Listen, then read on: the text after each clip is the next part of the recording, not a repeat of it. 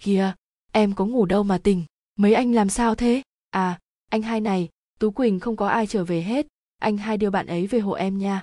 Các anh đi chơi vui vẻ nhé. Anh nhật vĩnh, đừng uống bia rượu nhiều, không tốt cho sức khỏe đâu. Em về nấu cơm đây. Thế rồi nó cúi người chào họ rồi gọi bác tài đến chở. Đến khi bóng nó đã mở dần, cả bốn người vẫn đang đứng như trời trồng, dõi theo nó. Gia bảo không thể hiểu nổi tại sao em mình lại như thế. Tú anh cho rằng nó đang yêu nên mới như vậy con gái khi yêu thường rất hiền dịu, kinh nghiệm lâu năm mà. Nhật vĩnh lại nghĩ rằng, cô bé đang đứng trước mặt anh trai, nên cư xử như thế. Còn hải long thì không quan tâm tại sao nó lại như vậy. Cậu đang bận chiếu một tiên ngắm chứa toàn sát khí đến nhật vĩnh. Sau khi nghe nó khuyên bảo cậu ấy nhẹ nhàng, đầy tình cảm, khi vẫn không thể hiểu được, gia bảo liền rủ cả nhóm về nhà cậu chơi. Đương nhiên có cả tú quỳnh, ai nấy đều tán thành, còn tú quỳnh chắc phải mừng rơn người ấy chứ. Vừa đến nhà anh nó, nhật vĩnh bỗng trần trừ giây lát rồi xin cáo từ cả bọn nhao nhao rằng, hắn nhớ vợ. Cậu chỉ cười trừ, không phản bác. Thật ra đúng là cậu muốn ăn trưa cùng nó, nên mới xin về đấy chứ. Lời từ chối, khiến sự ghen tức của hải long này càng một nâng cao.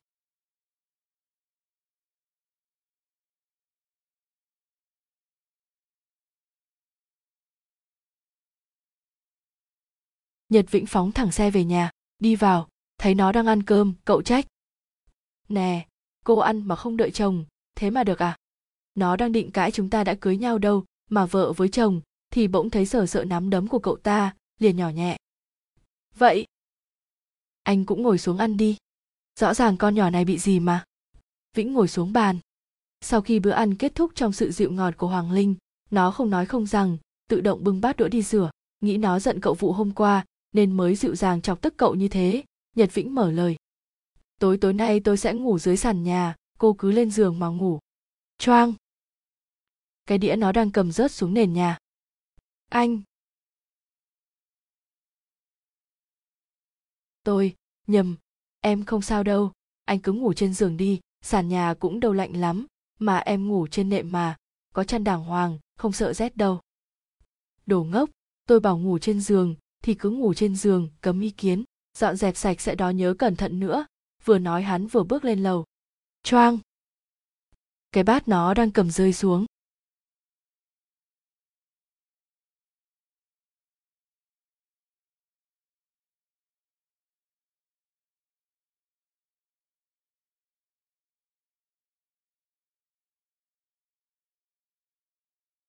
Tại nhà gia bảo mr lê không có nhà, cả bốn người ăn cơm thật vui vẻ, thỉnh thoảng, lấy hết can đảm có trong người, tú quỳnh gắp thức ăn bỏ vào bát gia bảo, khuôn mặt cô bé ửng hồng, lý nhí anh ăn đi, cà rốt rất bổ ắt trời, đến cả tớ còn chưa được hút miếng nước mắm do con nhỏ rót nữa. Cậu sướng thiệt đó. Thiệt là, làm em gái cậu xấu hổ kìa. Hải long, sao không ăn mà cứ vầm miếng thịt cho nát bươm ra vậy? Hả? Không. Ăn miếng nhỏ cho dễ tiêu hóa ấy mà. Long giật mình, ngẩng mặt lên.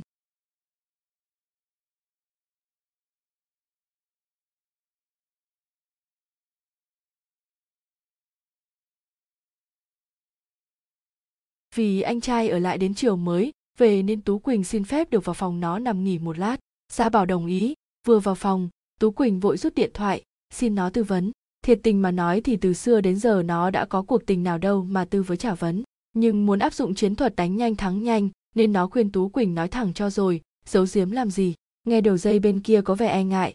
Nó liền nói anh hai tốt lắm, cứ thẳng thắn mà thổ lộ. Nó đã không biết được vì nó mà tú quỳnh sẽ phải đau khổ, tổn thương buổi tối 7 giờ 30 phút chiều. Vị hôn thê của nó không có nhà tivi cũng chẳng có gì đáng xem, sách báo lại đọc hết rồi. Nó đành lang thang ngoài đường, thực hiện cái hoạt động mà người ta gọi là đi dạo. Lướt ngang qua một sân bóng có ánh đèn mờ ảo với hàng rào bao quanh, nó chợt nghe thấy tiếng đánh nhau. Vốn sẵn bản tính tò mò và có tinh thần thượng võ, nó nhẹ nhàng bước vào ngó thử. Kinh ngạc, sững người, hoảng sợ, đó là ba cảm giác mà nó đang dần nếm trải. Sau bức tường kia, một cảnh tượng đáng sợ đập vào mắt nó một nhóm khoảng 20 đứa con trai với gậy gộc, cây gỗ lăm le vũ khí trong tay, có vẻ chuẩn bị xông tới bốn người con trai đứng đối diện. Đó là hai g. Phải, anh nó, hải long, nhật vĩnh và tú anh, không một tấc sắt quanh người, chỉ có một ánh mắt khinh bỉ và lạnh lùng đang hiên ngang đứng đó, sẵn sàng tiếp nhận bọn kia. Tên cầm đầu, nó đoán thế hét lên một tiếng. Lấy tinh thần, rồi cùng đồng bọn xông lên. Chẳng một tiếng động, hải long đã hạ đo ván tên đầu tiên lại gần cậu với một cú đấm xuất hiện nhanh gọn, tú anh thưởng cho đứa con trai đang chạy đến một đàn chim bay quanh trên đầu, thủ sẵn một con dao dài trên tay, một thằng có vết sẹo dài trên mặt xoắn rén đằng sau, định tặng nhật vĩnh một nhát. Nào ngờ cậu có giác quan thứ sáu. Quay lại cho ngay một đạp nơi bộ hạ, khiến hắn không còn đường trở tay. Nó giáo giác tìm anh hai trong mớ hỗn độn lúc bấy giờ. Kia rồi! Xung quanh gia bảo là ba đứa con trai vác gậy bóng chày và cầm chai thủy tinh bị đập bể, không đợi chúng động tay động chân anh hai đạp vào bụng tên đằng sau lấy đà, nhảy lên đá ngược cầm tên đứng trước, cộng thêm cú đấm sang bên trái và quay chân đá đằng sau nhanh như chớp. Gia bảo xử lý xong bốn tên một lúc, cả bọn thấy thế liền cầm chặt vũ khí, xông mạnh lên. Bốn người phối hợp chặt chẽ với nhau, hạ bọn chúng chỉ trong chốc lát một cách thật trơn tru. Hai gam khiến bọn chúng máu me bê bết, chỗ nào cũng bầm tím, thâm tái, muốn xin đầu hàng mà không mở miệng nổi. Thấy cảnh tượng đẫm máu kia, nó không khỏi kinh hoàng và hoảng sợ thì ra, anh hai không hoàn hảo như nó nghĩ. Anh cũng có mặt trái. Đó là quá tàn nhẫn. Bây giờ nó đã hiểu tại sao anh có thể từ chối tú quỳnh một cách thẳng thừng như thế. Nó đang tự hỏi, nếu tú quỳnh biết sự tàn ác của anh hai thế này, liệu bạn ấy có còn thích anh nữa không thì bị tên cầm đầu may mắn trốn thoát được hồi nãy trông thấy. Hắn nhẹ nhàng ra sau lưng, túm lấy và kể dao nơi cổ nó. Lôi con bé ra trước mặt của bốn tên ngang tàng kia, nhìn thấy khuôn mặt của em gái, ra bảo sửng sốt. Hoàng linh! Em làm gì ở đây thế? Ha ha ha. Thì ra là biết nhau à? Tốt quá. Trời giúp ta mà. Hắn cười lớn. Mày mà động đến sợi tóc cô ấy thì ngày hôm nay năm sau sẽ là ngày rỗ của mày đó. Hải long không kìm nén được, hét lớn. Ha ha ha. Tao chẳng cần động vào tóc con bé. Động vào eo là đủ phê rồi. Giờ mới cảm thấy eo con bé này nhỏ đấy. Vừa nói, hắn vừa chạm vào hông nó. Lần đầu bị một thằng đàn ông chạm đến người mình. Nó tức điên người dồn hết sức lực vào cánh tay vật tên đó từ đằng sau ra đằng trước, khiến hắn ngã cái oạch. Con dao cắm xuống dựng đứng ngay cạnh cổ, hắn sợ quá, tè ra cả quần, nó nghênh mặt. Dám chạm vào đai đen ca ra te hả? Đúng là muốn chết chứ đâu muốn sống. Nói rồi nó phủi phủi tay, chuẩn bị đi ra thì chạm mặt anh nó. Gia bảo hỏi, tối rồi mà em đi đâu thế hả? Có biết con gái ra ngoài ban đêm rất nguy hiểm không? Không thể để anh hai cứ tiếp tục gây thương tích cho người khác thế này nữa nó lấy hết can đảm trong người và bơm thêm một chút dũng khí. Nó nói thẳng. Anh hai, sao anh lại đi đánh nhau? Lỡ người ta thù hận rồi báo cảnh sát thì sao? Lúc đó, bà cũng đâu có cứu được chứ. Em biết hết về hai g hai giết gì gì đó rồi. Nói thật, em đâu có ngờ anh lại cầm đầu một nhóm nguy hiểm, đáng sợ vậy chứ. Sao? Sao em biết? Chuyện đó anh không cần biết. Thực ra tại em sợ anh nên mấy bữa em mới ngoan ngoãn vậy đó. Còn bây giờ anh mà còn với nhau nữa là coi như anh không có người em gái này luôn đi. Nó thật sự không muốn mình có người anh tàn ác như vậy. Cái đó thôi, cho anh xin lỗi nha, anh hứa sẽ không đánh nhau nữa, được chưa? Mà em cũng kỳ ghê, anh đã đánh em bao giờ đâu mà sợ chứ? Cũng tại hải long rủ dây đó, anh chỉ là nạn nhân thôi. Nè nè, đâu ra cái thằng bạn bán đứng bạn bè thế hả? Tại cậu không từ chối chứ bộ vô duyên à nha. Thế là hai người cãi qua cãi lại, inh ỏi cả sân bóng nó phỉ cười vì sự trẻ con đáng yêu kia, liền nói. Thôi, dừng dùm em cái, về nhà mau đi không ba la đó. Biết, sơ. Cái gì? Ai là sơ? Ý lộn, lấy đi chớ, anh về đây, nhật vĩnh, chăm sóc em tớ đàng hoàng đó. Thôi, tớ không muốn ngày này năm sau là ngày rỗ của tớ đâu. Vĩnh liếc hải long đùa mà trong lòng như có lửa đốt. Mặt long đỏ bừng, vội lên mô tô phóng thẳng cùng với gia bảo và tú anh nhật vĩnh leo lên xe của cậu, gọi nó. Nè, lên đi, cô không về à? Á, có chứ, chờ xíu, tôi tới liền. Nó chạy vội đến, leo lên xe, không quên nhắc rằng đi chậm chậm thôi không tai nạn đấy. Bỏ ngoài tai lời nó của nó, nhật vĩnh cố tình phóng xe thật là nhanh. Theo bản năng sinh tồn tham sống sợ chết vốn có của con người tay nó quàng qua ôm chặt lấy nhật vĩnh. Và lúc ấy, hình như có một nụ cười thoáng qua trên môi cậu thấm thoát đã một tháng trôi qua với bao kỷ niệm vui buồn đáng nhớ của tụi nó. Chiều nay, khi nó đang đọc sách ở nhà cùng nhật vĩnh thì có chuông điện thoại reo. Đó là cuộc gọi từ một chị giúp việc chuyên dọn dẹp phòng nó. Hoàng linh nhấc máy nghe thì một giọng nói hốt hoảng vang lên đầu dây bên kia. Tiểu tiểu thư, bức cảnh bà bà chủ. Biến mất rồi ạ. Nó sừng sốt. Cái gì? Chị nói bức ảnh mẹ tôi mất rồi ư? Rốt cuộc là sao? Thưa, hôm nay tôi vào phòng tiểu thư quét dọn như thường lệ thì nhìn lên bàn không thấy bức ảnh đâu nữa ạ. Mọi hôm nó vẫn ở đó mà. Chết tiệt. Tôi biết rồi, tôi sẽ về nhà ngay. Cúp máy, nó quơ vội chiếc áo khoác rồi chạy xuống dưới lầu. Thấy nó vội vã như thế, nhật vĩnh có linh cảm không hay, liền gọi cho bạn cậu rồi đuổi theo. Tại nhà nó. Tiểu thư đã về. Các chị giúp việc chào nó. Nó không để ý, chạy nhanh lên phòng. Trong phòng, đồ đạc vẫn còn y nguyên, không xê dịch một mm nào cả chỉ duy nhất một điểm thay đổi, đó là bức ảnh của người mẹ kính mến, luôn được nó đặt ngay ngắn trên bàn đã mất tích. Sắc mặt nó ngày càng tái mét vì tức giận, nó không có ký ức nào về mẹ nó cả. Tấm ảnh ấy là quà sinh nhật lúc 5 tuổi, do ba nó tặng, nhằm xoa dịu phần nào nỗi đau to lớn của nó. Đảo mắt nhìn xung quanh, lục tìm mọi ngõ ngách, nó vẫn không tìm thấy. Huy động hết người làm trong nhà, người tìm lầu trên, người tìm lầu dưới. Sau một tiếng đồng hồ, tất cả vẫn không thấy tăm hơi tấm ảnh đâu hết. Lúc đó anh hai và hai gam đến thấy nó mồ hôi mồ kê nhễ nhại khuôn mặt thì biến sắc. Gia bảo không dám đụng đến nó bởi khi tức giận thì nó cực kỳ đáng sợ y như trái bom nổ chậm chậm chậm chậm vậy. Liền hỏi chuyện một chị giúp việc. Nghe kể anh nó cũng giận dữ không ngờ có kẻ dám chạm đến bức ảnh duy nhất của mẹ anh. Tại bà ngọc không thích chụp ảnh. Vừa lúc đó thấy huyên náo Miss Maria bước xuống lầu, ngạc nhiên khi thấy nó liền hỏi. Hoàng Linh, con về làm gì thế? Nhà tôi, tôi không có quyền về sao? Chợt nghĩ ra điều gì đó, nó quay sang. Mọi người đã tìm trong phòng bà ta chưa vậy? Các chị giúp việc nhìn nhau rồi đồng thanh. Chúng tôi không dám, thưa tiểu thư. Vớ vẩn, có gì mà không dám, tôi đã cho phép, ai dám cản. Nói rồi nó bước thẳng lên phòng bà Maria. Ơ, linh con làm gì thế sao lại vào phòng mẹ vô cớ thế hả bà ta đuổi theo đến trước cửa phòng nó xô cái rầm thầm nghĩ có lẽ bà ta là thủ phạm, nhưng lục tung cái phòng trói lóa kia lên, nó vẫn không tìm thấy bức ảnh ngoài một đống trang sức bằng vàng. Thấy nó không thu lượm được gì, maria cười đều. Sao? Con có tìm thấy kim cương trong này không? Mẹ đoán hình như có ai nợ mẹ lời xin lỗi đại loại vì nghi ngờ người tốt vô cớ, hay vì xông vào phòng người khác mà không xin phép đó ha? Nó sầm mặt lại. Bà còn nói thêm câu nữa là tôi cho bà sống giờ chết giờ đó. Rồi nó xuống phòng khách, ngồi lên ghế suy nghĩ anh nó liền bảo, hay trộm lèn vào nhà lấy rồi. Vớ vẩn, nhà cậu an ninh chặt chẽ như thế, tấm ảnh lại không đáng tiền, ai lấy chứ? Tú anh phản bác, ai nói không có giá trị, bức ảnh đó được đặt trong một cái khung bằng vàng nguyên chất đó, giá trị phải đến 4 tỷ chứ chẳng chơi đâu. Gia bảo đam chiêu, cái cái gì? 4 tỷ? Trời đất, nhà giàu có khác, vậy chắc trộm nó không sợ chết, lèn được vào nhà rồi lấy đi rồi. Nhật vĩnh kinh ngạc không nhất định maria là thủ phạm. Nó quả quyết. Em dựa vào đâu mà chắc chắn thế? Mấy ông vệ sĩ nói là từ tối qua đến giờ đâu có ai ra khỏi nhà đâu mà em đã tìm kỹ mọi ngóc ngách trong phòng bà ta rồi còn gì. Nhưng em vẫn có cảm giác là maria là người lấy trộm giác quan thứ sáu mách bảo em thế đấy. Vậy thì một trăm à không 200% vụ này do trộm gây ra rồi. Mỗi lần em bảo có giác quan thứ sáu là kết quả lại chẳng hoàn toàn ngược lại đấy thôi. Này nhé, nhớ hồi em mới 7 tuổi không? Em bảo rõ ràng cô giáo là người ngoài hành tinh, giác quan thứ sáu nói với em thế. Hỏi thẳng mới vỡ lẽ rằng cô cầm bộ não người già ở phòng sinh học. Em lại tưởng thật, nói cô ăn cắp não của con người để về hành tinh nghiên cứu.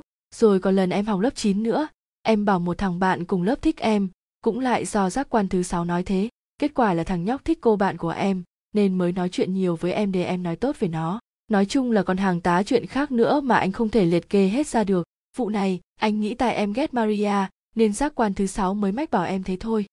Anh nó lắc đầu. Nó vẫn mặt dày cãi lại. Nhưng lần này khác maria là thủ phạm lấy cắp bức ảnh của mẹ mà. Em chắc chắn ba trăm phần trăm luôn. Đợi đấy em sẽ chứng minh cho anh coi. Rồi nó leo lên phòng đóng cửa lại suy ngẫm. Gia bảo thở dài tự hỏi không biết ảnh người mẹ thân yêu của anh giờ đang ở chốn nào.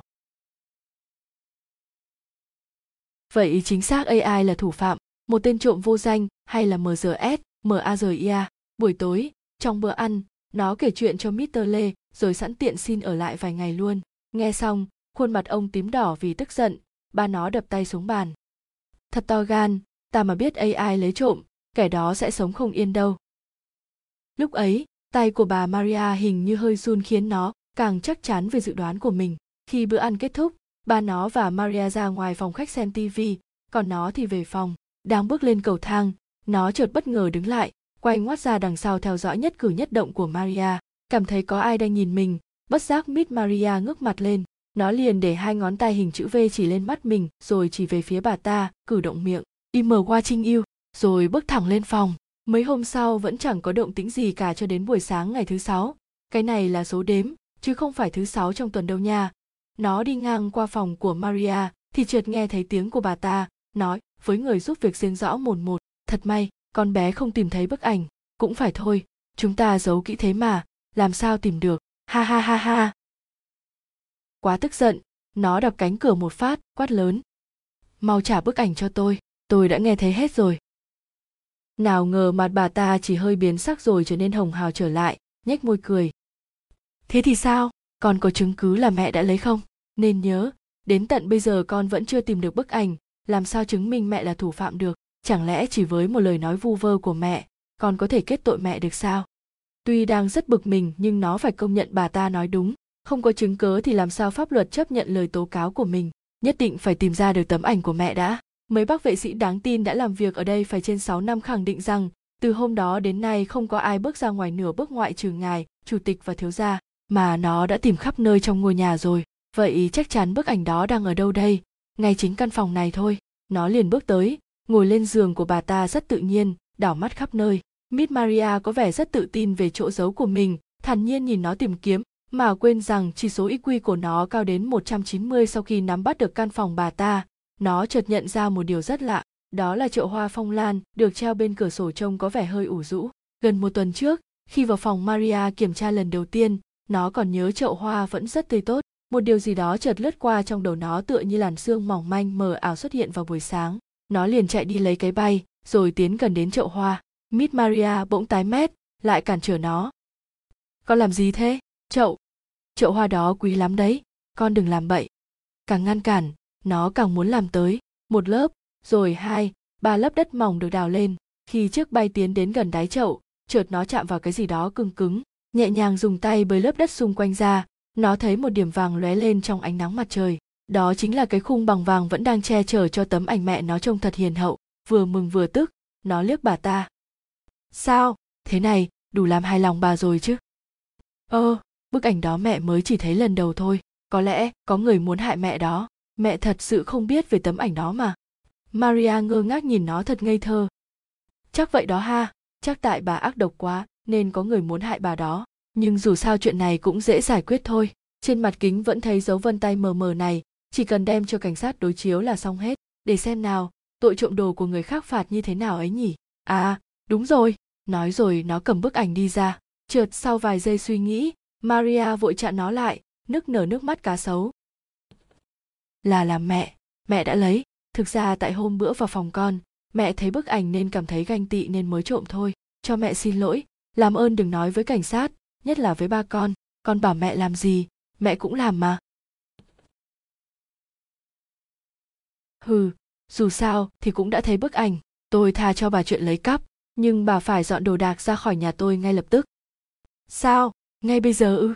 Ra khỏi nhà thì mẹ biết lấy gì sống chứ? Làm ơn hức đừng đuổi mẹ đi mà. Mẹ hứa hức. Sẽ không làm gì sai trái, tổn thất đến con nữa đâu. Làm ơn đừng đuổi mẹ, hức đừng đuổi mẹ. Hức! Bà ta vẫn nức nở quỳ xuống van xin nó. Không tôi không muốn bà sống trong căn nhà đẹp đẽ mẹ tôi đã từng sống này. Làm ơn đi ngay cho đồ đạc của bà tôi sẽ cho người sắp xếp. 10 phút sau đừng để tôi thấy mặt bà trong căn nhà này nữa. Tôi và cả mẹ tôi cũng sẽ không thích đâu. Nó vẫn quả quyết rồi bước về phòng để lại Miss Maria đang khóc lóc rất thảm thiết. Ở trên phòng, nó đăm chiêu nhìn ra cửa sổ, thấy Maria liều thiễu ra đi, nó thầm nghĩ, tạm biệt và không hẹn gặp lại nhá. Rồi cua đại một cuốn sách trên bàn tung lên cao, hét lớn, cuối cùng cũng đuổi được bà ta rồi. Hu ra! Hu ra! Hoàng Linh vạn tuế, hát u giờ ai, hát u giờ ai. Cười thật mãn nguyện mà không biết rằng, đứng ở ngoài cổng, Maria đang chiếu một ánh mắt chứa đầy cam thù đến căn phòng của nó, lẩm bẩm, nhất định tao sẽ làm ấy sống giờ chết giờ, mãi mãi sống trong đau khổ. Hãy đợi đấy.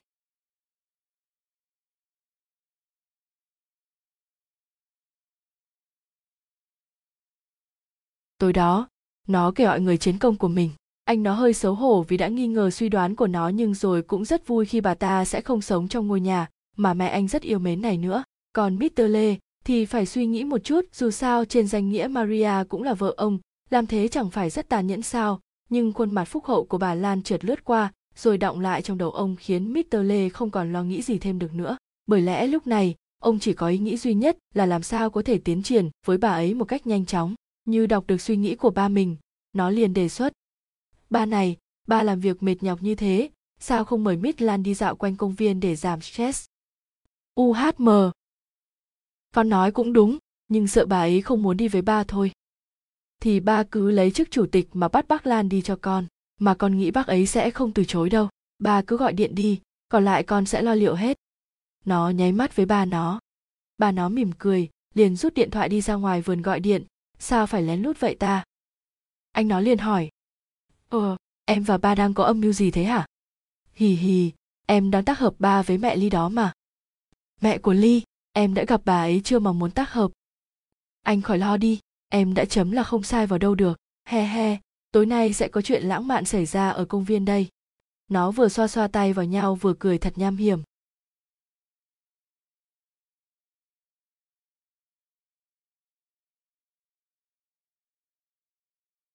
Khoảng 8 giờ chiều, tại một chiếc ghế đá, Mr. Lê và Miss Lan đang im lặng ngồi ngắm sao trời. Tuy mắt hướng lên bầu trời lấp lánh kia, nhưng lòng cả hai lại đang hướng về nhau. Là đàn ông thì cần phải chủ động, thế là ông Lê lén lút vô tình đặt bàn tay trái của mình lên bàn tay phải của bà Lan.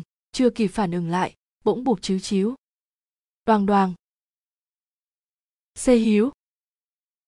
Những chùm pháo hoa nhiều màu sắc do nó bố trí được bắn lên khiến bầu trời sáng rực rỡ. Trong giây phút lãng mạn đó, ông lê nhân cơ hội, quàng tay qua ôm eo bà lan làm bà kêu lên, chủ tịch. Mr lê liền ghé miệng sát vào tay mít lan, thì thầm, đừng gọi là chủ tịch, hai tiếng ông xã nghe hay hơn nhiều. Và đúng lúc pháo hoa được bắn lên trời tạo thành dòng chữ ngọt ngào, i love you, thì một giọng nói nhỏ nhẹ vang lên thật dịu dàng vâng ông xã. Sáng hôm sau, tâm trạng nó rất vui vì đã mai mối thành công cho ba nó và mẹ ly, nó liền gọi điện cho tú quỳnh Ly và bảo anh nó cùng Nhật Vĩnh, Hải Long, Tú Anh cùng đi picnic tại biệt thự của Mr. Lê. Cả sáng hôm đó, cả nhóm chơi rất vui vẻ. Đến trưa, nó cùng hai cô gái còn lại chuẩn bị bữa trưa. Các cậu con trai thì dọn dẹp bàn ghế, chọn chỗ dâm mát để ngồi, dọn thức ăn ra bàn, nó giới thiệu luôn. Món súp hải sản và thịt bò xào su hào này là của em nè, gà quay Bắc Kinh, cá chê kho tộ và món canh cải xanh đằng kia là của Ly. Còn thịt kho tàu ở trước mặt anh Tú Anh là của Tú Quỳnh làm đó. Tú Anh vội đẩy dĩa thịt sang cho Hải Long. Hải Long lại đẩy sang cho Nhật Vĩnh. Cả hai đều có diễm phúc thưởng thức tài nghệ của Tú Quỳnh rồi mà. Nó thấy lạ, hỏi. Các anh sao thế? Sao cứ nhường nhau món của Quỳnh thế? Đơn giản và dễ hiểu, tụi anh không muốn chết. Nè nè, anh nói vậy là sao? Món của em ăn vào là cơ thể nó lâng lâng và mắt lạnh chứ chết chóc nỗi gì. Tú Quỳnh lườm Tú Anh. Ờ, lâng lâng vì được lên thiên đường, mắt lạnh vì được nằm trong nhà xác đó mà. Hải Long lắc đầu. Ủa, em có thấy món thịt kho tàu này có vấn đề gì đâu? Nó ngơ ngác. Vậy anh hỏi em vài câu nhé, thịt này là thịt heo đúng không? Vâng. Thịt heo khi kho chín có màu nâu nâu đúng không? Vâng. Vậy thịt trong dĩa này có màu gì? Ừ màu hơi đỏ đỏ. Vậy.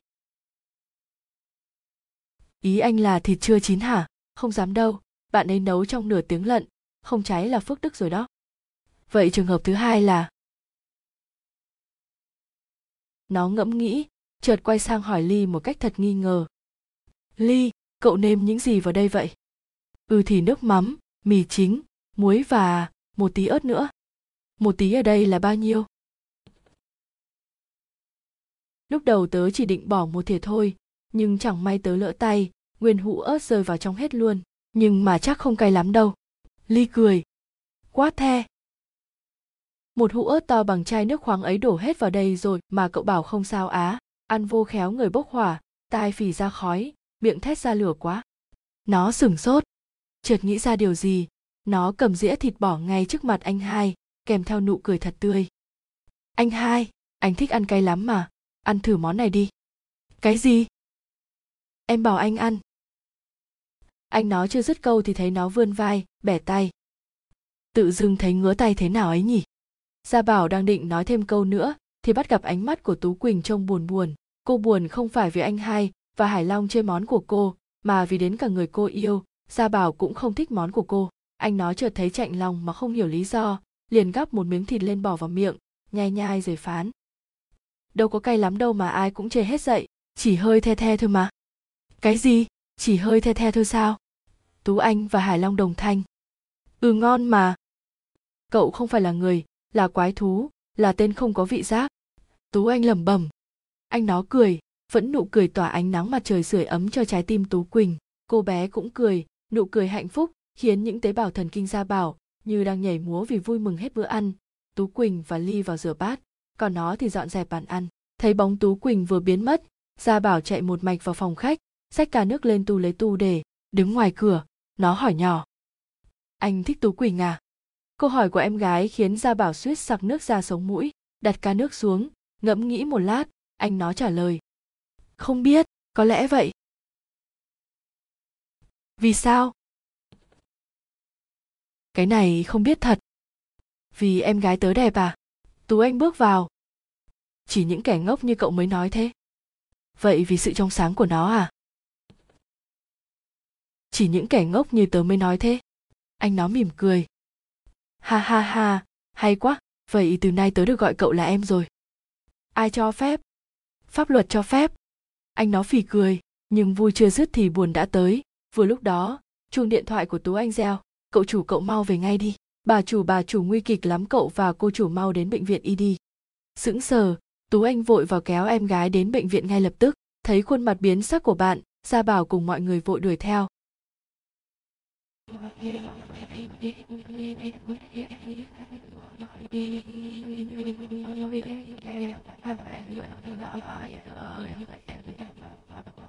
tại bệnh viện y, mọi người đang chờ ngoài phòng phẫu thuật, ai cũng lộ rõ vẻ buồn rầu, lo lắng. Tú anh đứng chờ ngoài cửa mà lòng đang rối bời. Tú quỳnh thì thẫn thờ ngồi xuống ghế, ánh mắt xa xăm nhìn vào cửa phòng. Nó thầm cầu nguyện thượng đế. Một tiếng, hai tiếng trôi qua, vẫn không động tĩnh. 15 phút sau bác sĩ phẫu thuật đi ra, gỡ bỏ chiếc khẩu trang trắng. Ông cúi mặt, gửi lời xin lỗi mà ông ít khi phải thốt ra đến tụi nó. Với một tâm trạng hoảng loạn, tú quỳnh không tin được mẹ mình đã ra đi. Cô bé hòa khóc, thấy vậy, lòng gia bảo rất đau. Cậu ôm chầm lấy tú quỳnh, an ủi, cô bé khóc to hơn, nức nở hơn trong vòng tay của gia bảo. Nhưng thật may sau cơn mưa trời lại sáng, được sự động viên, an ủi của nó, ly và nhất là từ gia bảo tú quỳnh dần yêu đời, trở lại khoảng nửa tháng sau, lễ đính hôn giữa Mr. Lê và Miss Lan được tổ chức thật linh đình. Hai người cũng quen nhau được hơn 20 năm rồi còn gì. Sau buổi lễ, cô dâu tung bó hoa lên trời. Chẳng hiểu mai rủi thế nào, bó hoa lại rơi trúng tay tú quỳnh. Khuôn mặt cô bé và da bảo thoáng ửng hồng. Họ biết có ai đó đang lấm lét nhìn mình. Một tuần nữa trôi qua trong sự hạnh phúc, bình yên của những người thân bên cạnh nó cho đến tối nay nhật vĩnh đang tắm. Buồn chán, nó ra ngoài đi dạo, đi được một đoạn nó chợt cảm thấy có ai đang theo dõi mình, liền quay lại. Bỗng có một bóng đen đứng ở trong hẻm chạy ra bịt miệng nó bằng thuốc mê rồi lôi vào một chiếc xe ô tô. Khi con mắt đang dần khép lại bởi sự tác động của thuốc, hình như nó nhận ra người đàn bà ngồi trong xe. Đó là maria. Thiếu gia thiếu gia, có chuyện lớn rồi, tiểu thư cô hoàng linh, bị bắt cóc rồi. Tiếng chị giúp việc hất hải chạy từ bên ngoài vào chị bình tĩnh lại đi. Sao chị biết em tôi bị bắt cóc? Gia bảo cũng hốt hoảng. Dạ có người đưa tôi cái này. Vừa nói chị giúp việc vừa đưa ra một bức thư và chiếc dây chuyền bằng bạc nó luôn đeo. Con bé hoàng linh đang ở trong tay chúng tao. Khi mày nhận được bức thư này, có lẽ áo con bé đang bị bứt cúc đấy. Mà cũng đừng trách tụi tao. Có người sai tụi tao làm việc này. Bức thư này cũng là do người đó kêu viết. Tại tụi tao cần tiền quá thôi. Để hút chích ấy mà. À hay là tao cho con bé xinh xinh này một mũi kim nhỉ? Ha ha ha ha. Đó là nội dung của bức thư. Gia bảo nghiến răng, xé vụn tờ giấy, gọi điện cho bạn anh và cho tất cả mọi người đi tìm. Bảo không nói với ba và gì sợ làm hai người kinh động. Khi nhận được điện thoại, cả hải long và nhật vĩnh đều đứng người. Cả hai rất sợ cô bé ấy xảy ra chuyện gì. Nhảy lên chiếc xe mô tô phân khối lớn, hải long và nhật vĩnh vội vàng đi tìm khắp những nơi mà bọn côn đồ thường hay lui lại. Cả chục phút sau, vẫn chẳng thấy tăm hơi cô bé đâu mồ hôi trên trán nhật vĩ nhễ nhại. Mặc dù gió rất mạnh, nhưng chẳng thể xoa dịu cái lửa đang bùng cháy trong lòng cậu. Trong lúc ấy, tại một căn phòng trọ cực kỳ tồi tàn, maria cũng đứng ngồi không yên. Khuôn mặt lúc nhí nhảnh lúc lạnh lùng của hoàng linh cứ quanh quẩn trong đầu bà. Cái tốt trong con người ấy chợt xuất hiện mạnh mẽ, lấn át đi suy nghĩ ích kỷ, độc ác kia. Vội bấm số cho hải long. Maria vừa khóc vừa giải thích tất cả và không quên nói địa chỉ của tụi nghiện ngập cho cậu. Gác máy, maria ngồi sụp xuống, cảm giác tội lỗi lo sợ cứ dâng lên trong người bà ta. Maria thầm nguyền rủa sự ác độc trong con người mình. Bà ấy lại khóc, cầu mong nước mắt sẽ cuốn đi tất cả phóng xe như bay tới đó. Lòng hải long không khi nào không cầu nguyện cho người con gái cậu yêu. Tới nơi, cậu xông thẳng xe mô tô vào trong khiến cánh cửa đổ sập. Thật may mắn, bọn khốn vẫn chưa kịp làm gì hoàng linh. Chúng đợi cô bé tỉnh lại rồi mới hành động. Âm thanh đầu tiên hải long nghe khi đáp chân xuống đất là tiếng la hét của nó. Buông ra! Các người làm cái quái gì thế hả? Đừng chạm vào người tôi. Thả ra.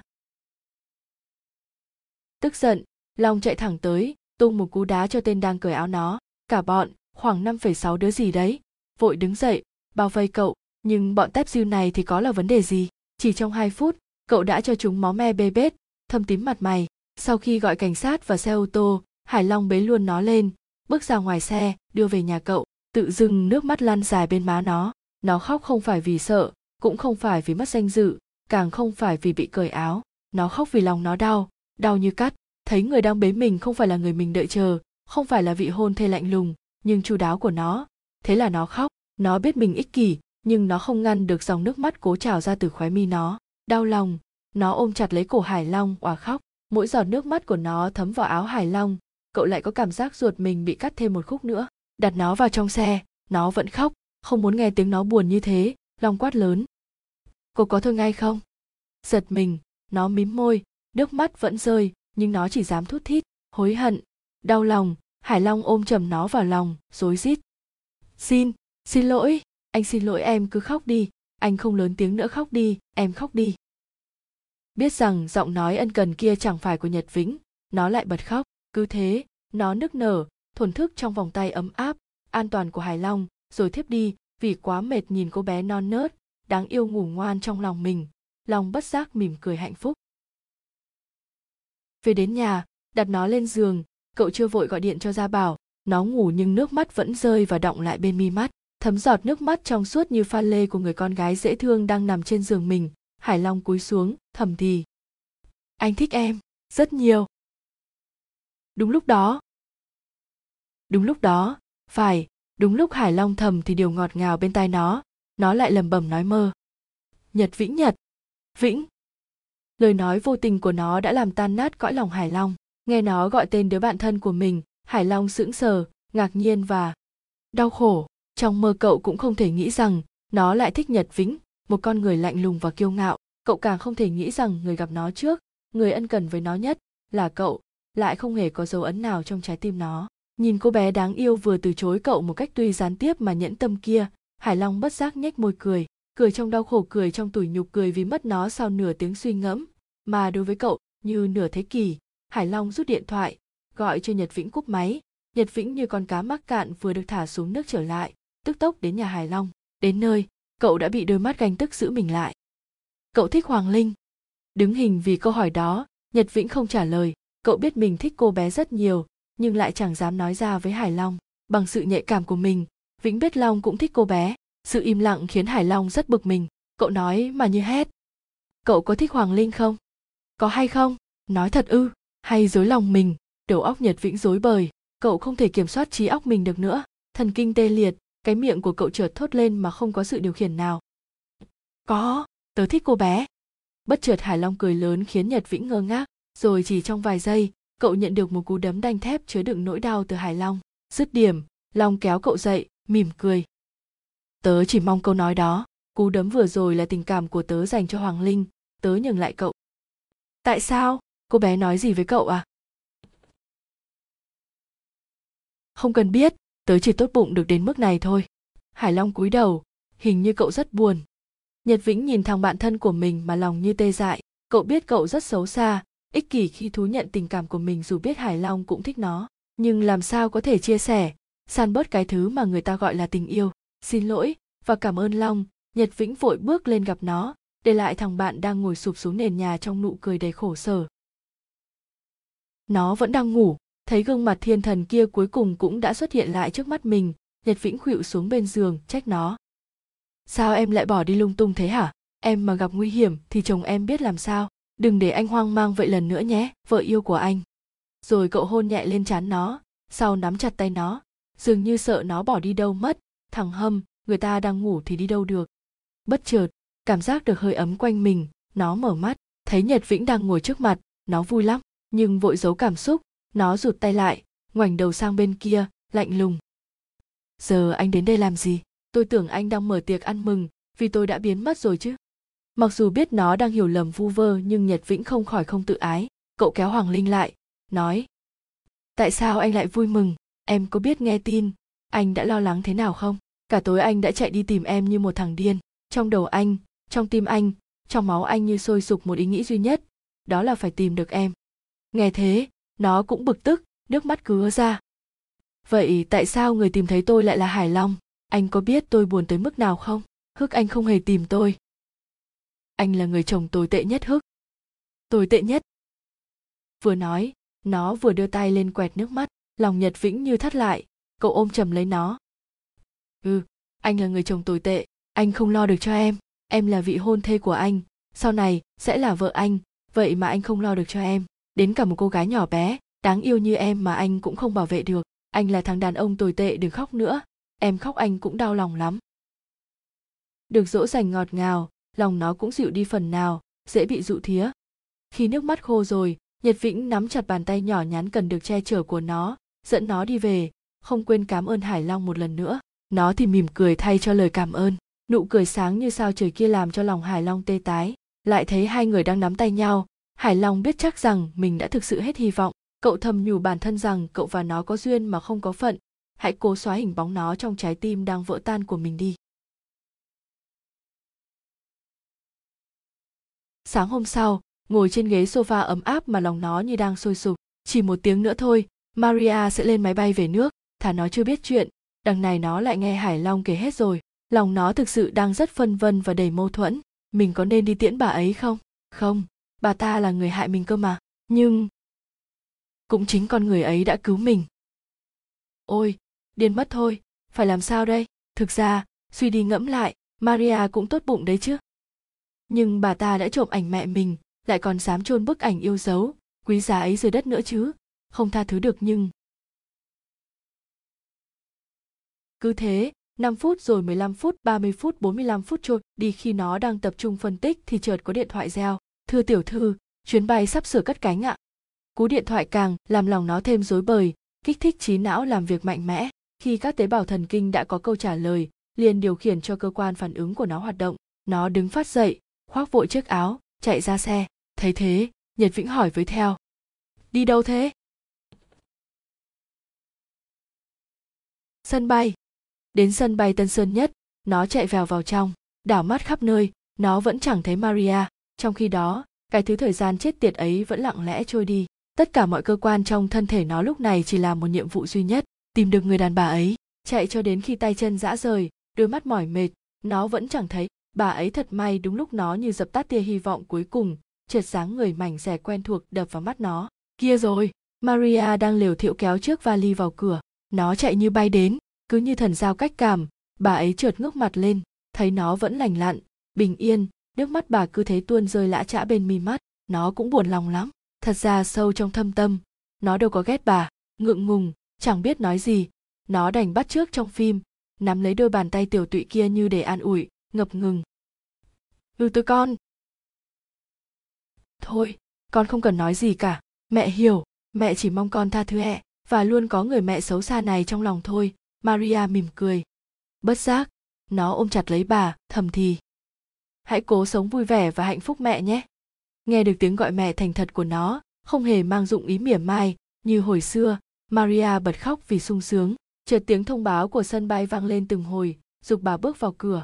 Khi bóng dáng Miss Maria biến mất, nó chợt thấy khóe mi cay cay, quẹt nhanh giọt nước mắt nóng hổi trực lăn xuống. Nó lẩm bẩm, sân bay gì mà nhiều bụi thế không biết. Sống tốt, mẹ nhé, rồi mỉm cười ra về. Hai tháng kể từ khi nó gặp và sống chung với Nhật Vĩnh trôi qua. Hai tháng, một khoảng thời gian ngắn nhưng lại xảy ra biết bao nhiêu chuyện, và tháng định mệnh cuối cùng này cũng xảy ra nhiều chuyện không kém. Tối nay là một tối nhiều sao, anh nó có nhiệm vụ dẫn nó vào khu trung tâm mua sắm để shopping với má nó, hay nói đúng hơn là mẹ kế nó bà trần ngọc bảo lan. Đi theo hộ tống là hải long và nhật vĩnh. Hai người cũng vì bất đắc dĩ nên phải đi thôi. Nó là vị hôn thê của mình nên nhật vĩnh phải đi. Còn hải long đi là do gia bảo rủ. Tóm lại chuyến đi này gồm có 5 người. Nó anh hai bà lan nhật vĩnh và hải long. Thực ra mục đích đi là để mua đồ cho em bé. Phải má nó đã có bầu được 14 ngày rồi. Nghe tin, nó và anh hai nói thiệt cũng phục tài nghệ của ba mình lắm.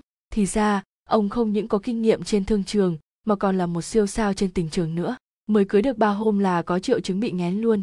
Công nhận ông ghê thiệt. Dừng chân tại quầy trẻ sơ sinh, nó và dì tíu ta tíu tít lựa đồ. Chưa biết là con trai hay con gái, nên cả hai chọn hai loại đồ luôn. Đến khoảng gần 10 giờ, nó với bà lan mới mua sắm xong.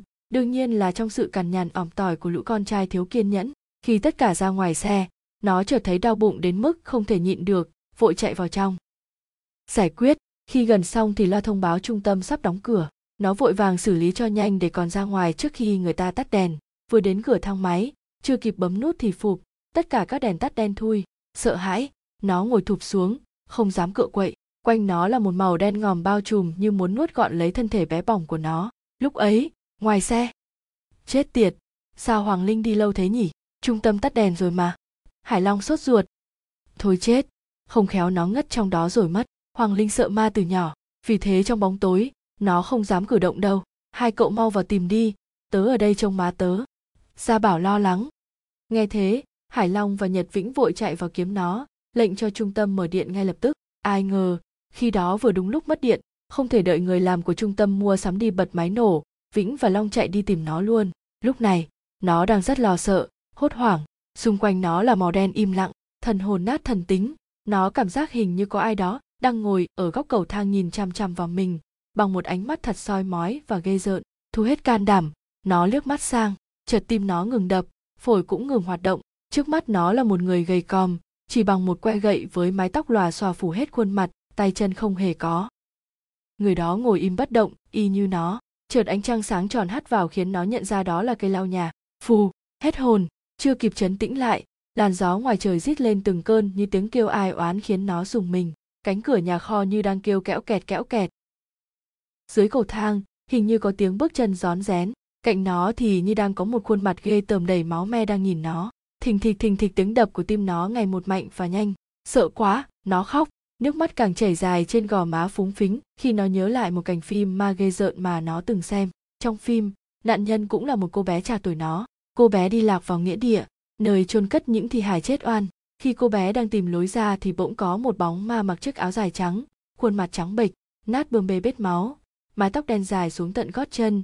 À không, chỉ biết mái tóc rất dài thôi, bởi bóng ma ấy đâu hề có chân. Lao đến bóp cổ cô bé. Chợt lúc đó, một bàn tay đặt nhẹ nhàng lên vai nó. Nó hét toáng lên. À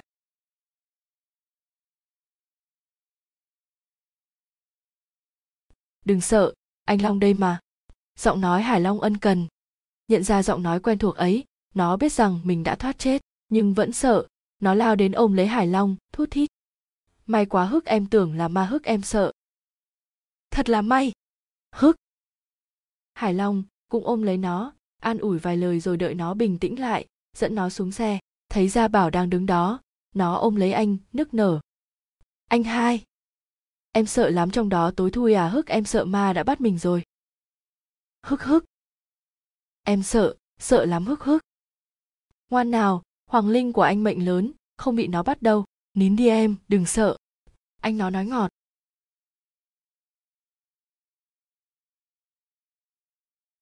Về đến nhà, nó quẹt nước mắt, không khóc nữa. Vào nhà tắm, thấy nó đã bình tĩnh hơn. Nhật vĩnh thất thiệu đến quán bar. Cậu ghét chính bản thân mình tại sao mỗi lần nó gặp nạn, người giải thoát nó đều là hải long tại sao mỗi lần nó khóc, người luôn bên cạnh, an ủi đều là hải long tại sao khi nó sợ hãi, cậu lại không có mặt ở đó? Tại sao là chồng mà cậu lại không thể an ủi vợ mình? Ngập chìm trong những câu hỏi tại sao ấy, nhật vĩnh kêu liền mấy chai rượu mạnh, cậu dằn vặt mình, cậu chẳng thể nhìn mặt nó. Cậu nghĩ mình không có tư cách để nhìn mặt nó. Thế là cậu chìm vào men rượu. Đàn ông mà, khi buồn, họ chỉ có thể nuốt nước mắt ngược vào lòng giải sầu bằng rượu bia. Đầu thế khóc hu hu như đàn bà con gái. Như thế là nhục nhã. Nhưng sao? Họ không nghĩ rằng, làm như vậy biết đâu lòng họ lại dễ chịu hơn.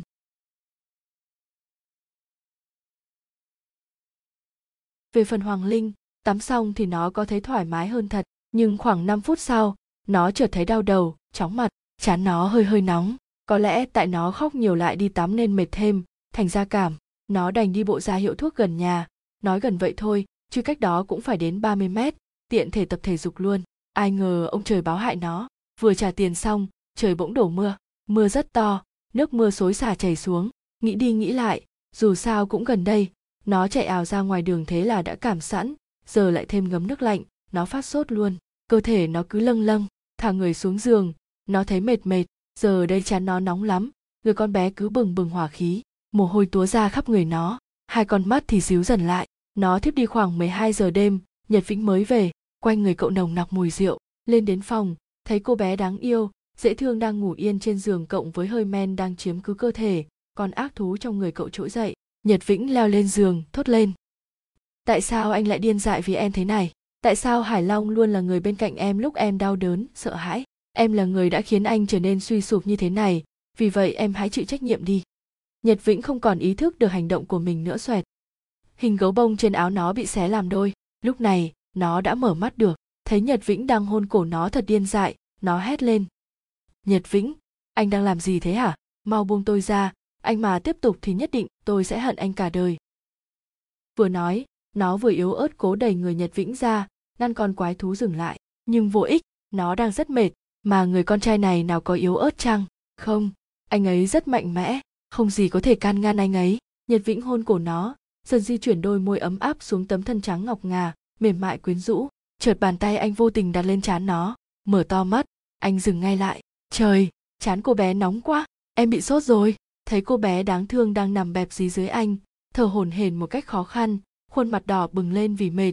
Anh tỉnh hẳn rượu, thầm nguyền rủa con thú vật xấu xa ẩn trong mình đã suýt, làm hại người anh yêu. Vội khoác áo cho nó. Anh gọi điện cho bác sĩ. Khám cho nó một chặp. Bác sĩ đưa vĩnh một số thuốc. Cậu gọi nó dậy cho nó uống luôn. Nào ngờ cơ thể quá mệt, lại vốn ghét thuốc từ nhỏ. Nó vừa ngậm viên thuốc đã chạy ngay vào nhà vệ sinh nôn ọe. Nhật vĩnh lo quá, liền chút tức giận lên ông bác sĩ. Ông cho thuốc kiểu đó hả? Ơ, cô bé không uống được do cơ thể, chứ đâu phải do tôi. Bác sĩ thanh minh. Không cần nhiều lời, mau kê đơn khác đi. Vĩnh bực tức. Nó leo lên giường mà lòng bối rối. Chỉ tại nó mà ông bác sĩ kia bị trách oan. Có lẽ vĩnh lo lắng cho nó quá. Lần thứ hai uống thuốc mặc dù rất ghê và muốn ói nhưng nó cố nuốt xuống. Thấy nó khổ sở, nhật vĩnh cao mày. Em không uống được cũng không sao đâu. Đừng bắt ép mình như thế. Không, em ổn mà. Không anh lại mắng bác sĩ vô tội mất. Nó gắng cười. Nhìn nó lo cho người khác khi mình đang ốm như thế, nhật vĩnh bất giác cảm thấy càng yêu nó nhiều hơn. Cậu thầm hứa sẽ bảo vệ người con gái này bằng chính mạng sống của mình. Khi nó ngủ thiếp đi, vĩnh tiễn ông bác sĩ và không quên xin lỗi về chuyện vừa xong rồi vĩnh vội chạy lên lầu trông nó. Tuy đã uống thuốc, nhưng nó vẫn còn cảm thấy khó chịu. Nó luôn miệng kêu. Nó không có biết là mình kêu đâu nha. Lạnh. Lạnh quá. Nhật vĩnh thấy thế, liền cởi áo nó ra, cởi áo mình ra. Cậu leo lên giường, ôm chặt lấy nó, dùng thân nhiệt mình để sưởi ấm cho cô bé, và hình như cả đêm nó không dây lạnh nữa. Nhật vĩnh không còn ý thức được hành động của mình nữa, đang định xé áo nó ra, chợt nhật vĩnh dừng lại cậu thấy mồ hôi trên trán hoàng linh nhiều lắm, vĩnh tỉnh hẳn rượu, đưa tay lên sờ chán nó. Trời chán cô bé nóng quá, em bị sốt rồi. Anh vội gọi điện cho bác sĩ, khám cho nó một chặp, bác sĩ đưa vĩnh một số thuốc. Cậu gọi nó dậy, cho nó uống luôn. Nào ngờ cơ thể quá mệt, lại vốn ghét thuốc từ nhỏ. Nó vừa ngậm viên thuốc đã chạy ngay vào nhà vệ sinh nôn ọe. Nhật vĩnh lao quá, liền chút tức giận lên ông bác sĩ. Ông cho thuốc kiểu đó hả? Ơ, cô bé không uống được do cơ thể, chứ đâu phải do tôi bác sĩ thanh minh. Không cần nhiều lời, mau kê đơn khác đi. Vĩnh bực tức. Nó leo lên giường mà lòng bối rối. Chỉ tại nó mà ông bác sĩ kia bị trách oan. Có lẽ vĩnh lo lắng cho nó quá. Lần thứ hai uống thuốc, mặc dù rất ghê và muốn ói nhưng nó cố nuốt xuống. Thấy nó khổ sở, nhật vĩnh cao mày. Em không uống được cũng không sao đâu. Đừng bắt ép mình như thế. Không, em ổn mà. Không anh lại mắng bác sĩ vô tội mất. Nó gắng cười nhìn nó lo cho người khác khi mình đang ốm như thế, nhật vĩnh bất giác cảm thấy càng yêu nó nhiều hơn. Cậu thầm hứa sẽ bảo vệ người con gái này bằng chính mạng sống của mình. Nhưng vẫn mệt, nước mắt nó rơi. Nó thầm nghĩ sao mấy bữa nay mình hay khóc quá. Nó đau lắm, mệt lắm. Nó khóc thổn thức. Nhật vĩnh đưa tay lên quẹt nước mắt của nó. Giọt nước mắt lạnh lẽo kia làm tê bút lòng anh. Suýt nữa anh đã làm hại một cô bé trong sáng, đáng yêu đang bị ốm nặng thế kia. Rồi nó thiếp đi nước mắt vẫn lăn chậm chậm, nó rên lên. Lạnh. Lạnh quá. Nghe thế, nhật vĩnh liền leo lên giường, ôm chặt nó vào vòng tay ấm áp của mình, dùng thân nhiệt sưởi ấm cho nó. Hình như có hiệu quả thật. Cả đêm đó, nó ngủ bình yên trong vòng tay của vĩnh, không hề kêu lạnh một lần nào nữa. Sáng hôm sau, thấy nhật vĩnh đang nằm trên giường và ôm mình thật chặt, nó liền đạp cậu một phát, khiến vĩnh lăn kềnh xuống nền nhà mát lạnh, hét toáng lên. Á á anh đã làm gì tôi thế hả? Ai làm gì cô chứ? Hôm qua cô kêu lạnh nên tôi mới sưởi ấm cho cô đấy chứ. Đúng là làm ơn mắc oán mà. Nhật vĩnh lờ đờ mở mắt. Có sao ta? Nó vội bới tung mớ file dữ liệu trong cpu của nó lên. Ngẫm nghĩ một lát, nó mới nhớ ra mọi chuyện đêm qua. Liền ứa xin lỗi và cảm ơn nhật vĩnh. Cũng nhờ thế, nó mới nhận ra hôm nay có cái hẹn với ly. Nó liền mang áo khoác vào và chạy biến đi do đêm qua đã lấy hết hơi ấm của mình chuyển sang cho cô bé nên nhật vĩnh cảm thấy hơi mệt. Sau khi ăn sáng xong, cậu lên giường nằm nghỉ, đang nhắm hở mắt, chợt tiếng quay win của chú hamster của nó vang lên khiến cậu thức giấc. Ngồi dậy cằn nhằn mấy câu, nhật vĩnh bỗng nhìn chăm chú vào cái lồng như đang cố nhớ điều gì đó à? sinh nhật! Vĩnh nhớ có lần ba cậu nhắc ngày 15 tháng 6 là sinh nhật nó. Vội đứng bật dậy, cậu ra tiệm ba cơ đặt ngay một chiếc bánh kem to thật là to. Có nạn một con mèo và một con hổ đứng quay lại với nhau, chẳng là nó tuổi mèo, còn hắn tuổi hổ ý mà. Về nhà vĩnh còn mua đồ trang trí lộng lẫy khắp nơi. Mọi việc xong xuôi đâu vào đấy rồi. Nhật vĩnh còn ra cửa hàng trang sức, chọn lấy một cặp nhẫn đôi trông rất dễ thương. Cậu định ngay khi bữa tiệc kết thúc, cậu sẽ cầu hôn nó. Mới nghĩ thôi đã thấy cực kỳ hạnh phúc rồi. Thực ra ly gọi nó ra để tặng quà sinh nhật cho nó. Thấy nhỏ, bạn thân vẫn nhớ sinh nhật của mình. Nó vui lắm. Vui đến phát khóc luôn ấy chứ. Mở quà ra, nó còn xúc động. Vui mừng hơn nữa. Ly tặng nó một con gấu bông cùng hàng chữ i love you very much bạn ấy cũng mang theo quà của ba và dì nó. Quà của ba nó rất to, mở giấy bọc, nó ngỡ ngàng. Một chú hamster được cực dễ thương. Chú đang chạy vèo vèo trên chiếc win gỗ màu nâu. Trong thiệp, ba nó chúc mừng sinh nhật nó và không quên nhắc nó đến cuối tháng 6 phải mang về cho ba một người chồng đẹp trai. Tài giỏi đấy nhé. Nó biết ông đang ám chỉ đến nhật vĩnh. Bất chợt, nó thở dài. Không biết anh có nhớ đến sinh nhật nó không? Hay anh còn không biết hôm nay là sinh nhật nó?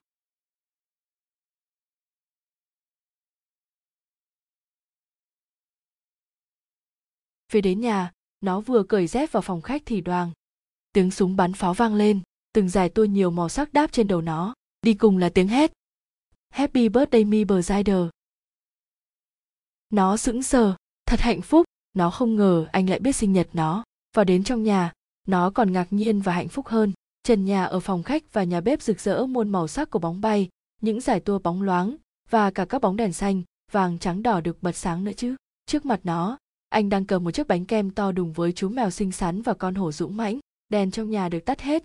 Tất cả các tấm rèm cũng buông rủ xuống khiến 19 ngọn nến trở nên lung linh diệu kỳ hơn. Văng vẳng bên tai nó là giọng của nhật vĩnh đang cất lên bài hát chúc mừng sinh nhật. Happy birthday to you. Happy birthday to you. Happy birthday. Happy birthday. Happy birthday to you.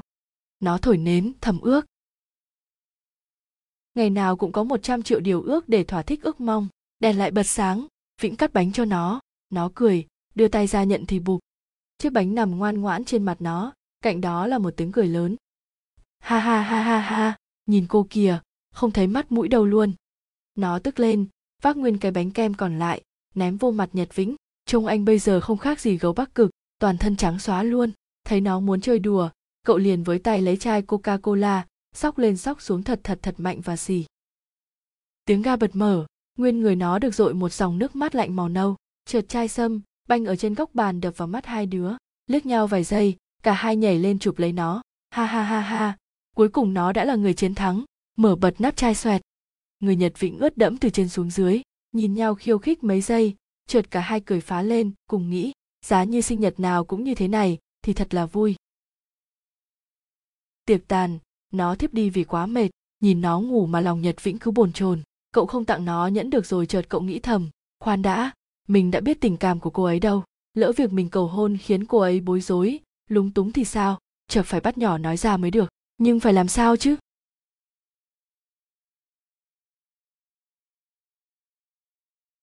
Thần thời gian âm thầm trôi đi. Mới đó, mà chỉ còn một tuần nữa là ba tháng định mệnh sẽ kết thúc. Nó có cảm tình với nhật vĩnh, nhưng liệu anh có thích nó?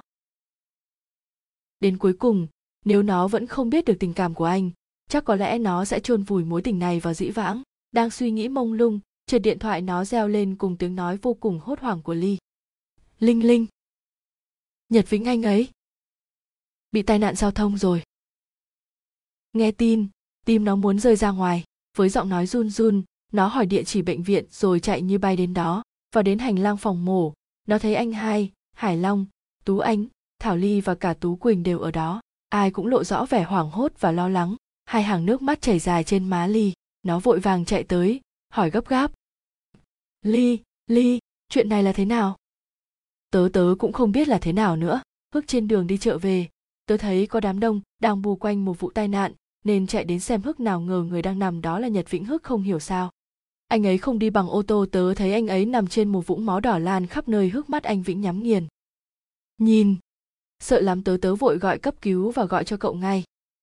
Hức người ta đang mổ cho anh ấy nghe đâu là bị chấn thương nặng ở đầu tớ sợ.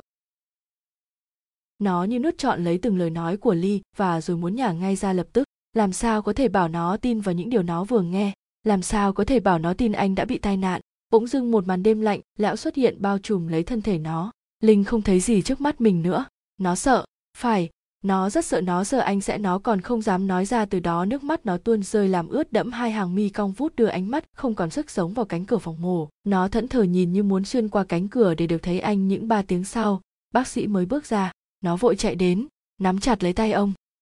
Bác sĩ bác sĩ, anh ấy sao rồi? Không sao, vết thương ảnh hưởng rất sâu nhưng thật may cậu ấy đã qua khỏi nguy hiểm. Sức khỏe cậu ấy rất tốt. Thế nên 30 phút sau, khi cậu ấy tỉnh thì mọi người có thể vào thăm nghe thế, nó thở phào nhẹ nhõm. Trái tim như đã chết của nó đã đập bình thường trở lại. Khoảng hơn nửa tiếng sau, đợi mọi người thăm nom xong, nó mới e rè bước vào. Thấy nhật vĩnh đang giơ đôi mắt tròn đen nhìn chăm chú vào mình, nó thầm mong anh sẽ cười với nó. Nào ngờ, anh nói thật chậm rãi và lạnh lùng. Cô là ai? Không thể tin vào tai mình được, nó hỏi. Anh không biết tôi. Cô là ai? Vĩnh lặp lại câu hỏi vẫn với dáng vẻ lạnh lùng đó. Bầu trời như sụp đổ lên đầu nó. Ba tiếng. Phải, chỉ với ba tiếng sáu chữ cô là ai? Anh đã dùng một ngọn giáo đâm thẳng qua trái tim đang dớm máu của nó. Không tin được sự thật này, nó chạy vội đến chỗ bác sĩ hỏi dồn dập về tình trạng của anh. Bác sĩ giải thích, vì chấn thương từ mũi xe vào đầu quá nặng nên nạn nhân có thể mất đi một số ký ức. Bước ra ngoài, nó dựa lưng vào cửa và thụt dần xuống. Ngồi bệt trên mặt đất, nó vùi đầu vào cách tay nhỏ bé mà khóc thầm tại sao ông trời lại bất công với nó như thế? Tại sao anh lại quên nó mà không phải ai khác? Tại sao anh có thể mất ký ức về nó dễ dàng đến thế? Chẳng lẽ trong trí não anh, nó rất phai mờ, không có dũng khí để đứng trước mặt nhật vĩnh nữa? Nó lê bước về nhà. Thật lạ, căn biệt thự xưa nay cũng chừng đó diện tích. Nhưng sao giờ lại trở nên rộng rãi, trống rỗng như thế? Thẫn thờ nhìn ngôi nhà mà nó và anh cùng trải qua bao kỷ niệm vui buồn với nhau. Nó ôm lấy trái tim bé nhỏ đang nức nở, thổn thức. Từ đó chiều nào nó cũng đợi khi không có người ở trong phòng bệnh, nó mới bước vào thăm anh. Nhưng đáp lại tấm lòng nó luôn là câu hỏi xé lòng. Cô là ai? Sao ngày nào cũng đến đây thế? Tôi có quen cô sao? Và, ngày nào cũng thế, nó lại thất thiệu cất bước chân nặng nhọc ra về. Đêm nay là đêm cuối cùng của tháng thứ ba định mệnh giữa nó và anh. Nằm trên chiếc giường lạnh lẽo, không có chút hơi ấm nào, nước mắt chợt lan dài trên má nó. Lần thẫn ngồi dậy nó lướt nhẹ tay lên tấm ảnh của anh đang cười tươi trong nắng, càng ngắm nhìn anh, nó càng không muốn xa anh. Đến giờ ba mẹ vĩnh vẫn chưa hay tin anh đã quên nó, nhưng ngày mai, mọi người sẽ biết cả thôi. Lúc đó, có muốn nói gì với anh, chắc nó cũng chẳng thể cất lời. Nghĩ đến việc sẽ không bao giờ gặp lại anh lần nữa, nó quyết định đến thẳng bệnh viện. Bước vào phòng bệnh sọc mùi ê te, nó thấy anh đã ngủ, ngồi xuống bên giường. Nó nhìn anh ngủ, cứ nghĩ đến việc phải xa người con trai mà nó rất yêu thương này, nước mắt nó lại rơi vội quay lưng đi để lấy can đảm. Nó thầm thì, nhỏ thôi, nhưng đủ để anh và nó nghe. Em thật không ngờ anh lại quên em, vị hôn thê của anh. Anh có biết, khi anh hỏi em là ai, em đã đau đớn biết chừng nào không? Em cứ nghĩ trong tim anh, em cũng có một phần nào đó chứ. Nhưng em đã lầm, trong trái tim anh, trong trí óc anh, em chẳng là gì cả. Cho dù em là hôn thê của anh, ngày mai, ba tháng sống chung của chúng ta sẽ kết thúc. Thật may là anh đã quên em từ tuần trước rồi vậy nên dù ngày mai có xa nhau, chắc anh sẽ không buồn đâu. Nhưng em thì không chắc em không quên được anh. Em không thể không buồn. Em hức biết anh chẳng yêu em, nhưng hức cứ nghĩ đến việc anh sẽ cưới một cô gái khác tim em lại đau lắm. Anh có biết vì sao không? Em cũng chẳng biết tại sao nữa hức nhưng em đoán có lẽ chính tại cái danh từ chứa đầy đau khổ và đắng cay, nhưng lại ngọt ngào đến khó thở. Tình yêu đấy đã làm trái tim em tổn thương đến thế này, đây hức hức làm ơn hãy nhớ lại em, dù chỉ một giây thôi. Hức nó khóc nức nở vì cái ham muốn đang trỗi dậy trong người nó. Tự dưng nó thấy tiếc điều ước hôm sinh nhật vô cùng. Nó chẳng cần đến 100 triệu điều ước. Nó chỉ cần một điều ước duy nhất, đó là làm sao để anh có lại ký ức về nó. Bất chợt, hoàng linh, em nói thật ư? Một giọng nói ấm áp vang lên làm nó giật mình. Nó giật mình quay lại. Nhật vĩnh, anh đang ngồi đó, đưa ánh mắt âu yếm không còn lạnh lùng nhìn nó. Chẳng lẽ lời cầu xin của nó đã thấu đến ông trời? Nó lắp bắp. Anh nờ nhớ ra tôi. Trả lời tôi đã, những điều em vừa nói là thật ư. Mặt nó hơi ửng đỏ, từ tận đáy lòng, nó thật sự không muốn nói ra tình cảm nó dành cho anh. Nhưng bây giờ không phải là lúc để lòng kiêu hãnh lấn át nó. Nó e dè gật đầu, không quên lặp lại câu hỏi đó một lần nữa. Ai ngờ, nhật vĩnh ôm chầm lấy nó thay cho câu trả lời. Anh nói thật nhanh, nhưng vẫn không thể giấu đi sự hạnh phúc trong đó. Tôi có mất trí nhớ đâu mà sao quên em được. Em ngốc thật đấy sao không nói với tôi những điều ngọt ngào đó sớm hơn? Em có biết những lời nói ấy có thể khiến tim tôi đập loạn nhịp không? Mà tôi có thể cưới ai được chứ? Bởi trong tim tôi chỉ có em thôi, đồ ngốc. Nó sững sờ. Anh cũng thích nó. Anh không biết rằng, những điều nó nói khiến tim anh loạn nhịp, nhưng những điều anh vừa nói lại khiến nó ngạt thở đến vui mừng. Chẳng nói chẳng rằng, vĩnh đặt đôi môi ấm áp của anh lên bờ môi mỏng manh của nó. Cơ thể nó đang lan tỏa cái cảm nhận dần cái vị đặc trưng của nụ hôn đầu.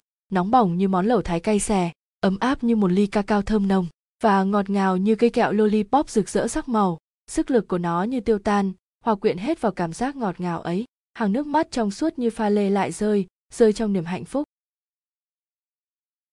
sáng hôm sau ba nó và bác triệu rất vui khi biết nó và vĩnh đã hoàn toàn chấp nhận việc đính hôn này nhưng với một ánh mắt e ngại Mr. Triệu thông báo một tin buồn với chúng nó. Nhật Vĩnh sẽ đi du học ở Mỹ, 3 năm.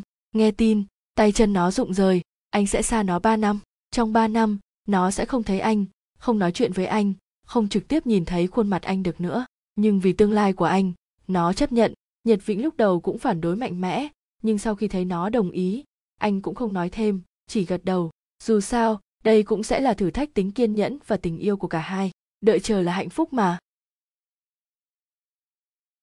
hôm anh đi nó không ra tiễn nó sợ mình sẽ không kiềm chế được tình cảm của mình nó sợ mình sẽ ôm lấy anh và nhất quyết không cho anh đi. Mà không không phải nó sợ mà chắc chắn nó sẽ làm thế. Co do trên nệm nó ngắm nhìn bức ảnh anh mà nước mắt chảy dài. Còn anh anh bước vào máy bay với một tâm trạng buồn bã thật khó chịu đến mức khó tả.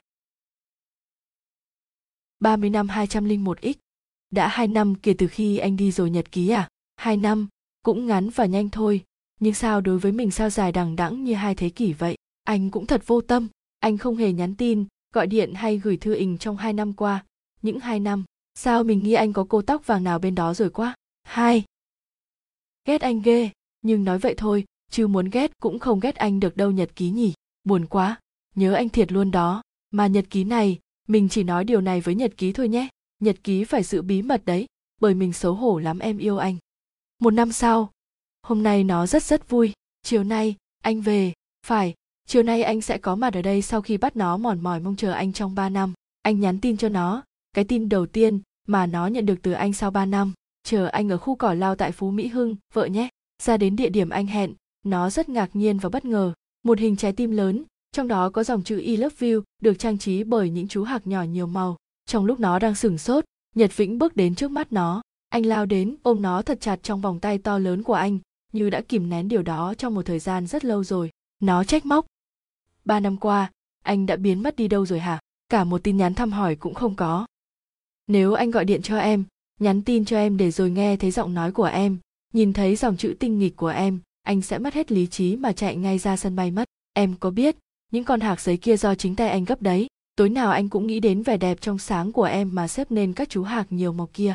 Tuy nhỏ, nhưng chứa trong một nghìn con hạc đó là tình yêu anh dành cho em.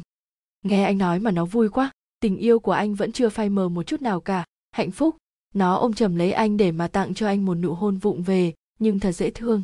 Các con hạc giấy rung lên trong làn gió nhẹ nhàng thoáng qua. Then, vậy là phích đầu tay của mình đã end rồi.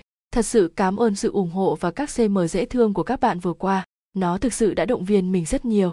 Trong giai đoạn viết phích này, mình bỗng nảy ra nhiều ý tưởng cho phích tới. Mong các bạn tiếp tục đọc ủng hộ nhé. Phích mới sẽ ra mắt gần đây thôi một lần nữa xin cảm ơn các độc giả đáng yêu của mình phút mỗi giây Vũ Vĩnh mất trí nhớ là được bác sĩ và các bạn ủng hộ nên mới làm được. Nếu đưa giải thích vào chuyện thì mình không biết viết sao cho hay hết nên khỏi nha Mình biết các độc giả của mình thông minh lắm mà, giải thích chỉ là khâu phụ cho đầy đủ thôi, hi hi, mà chuyện hơi bị ngắn nhỉ.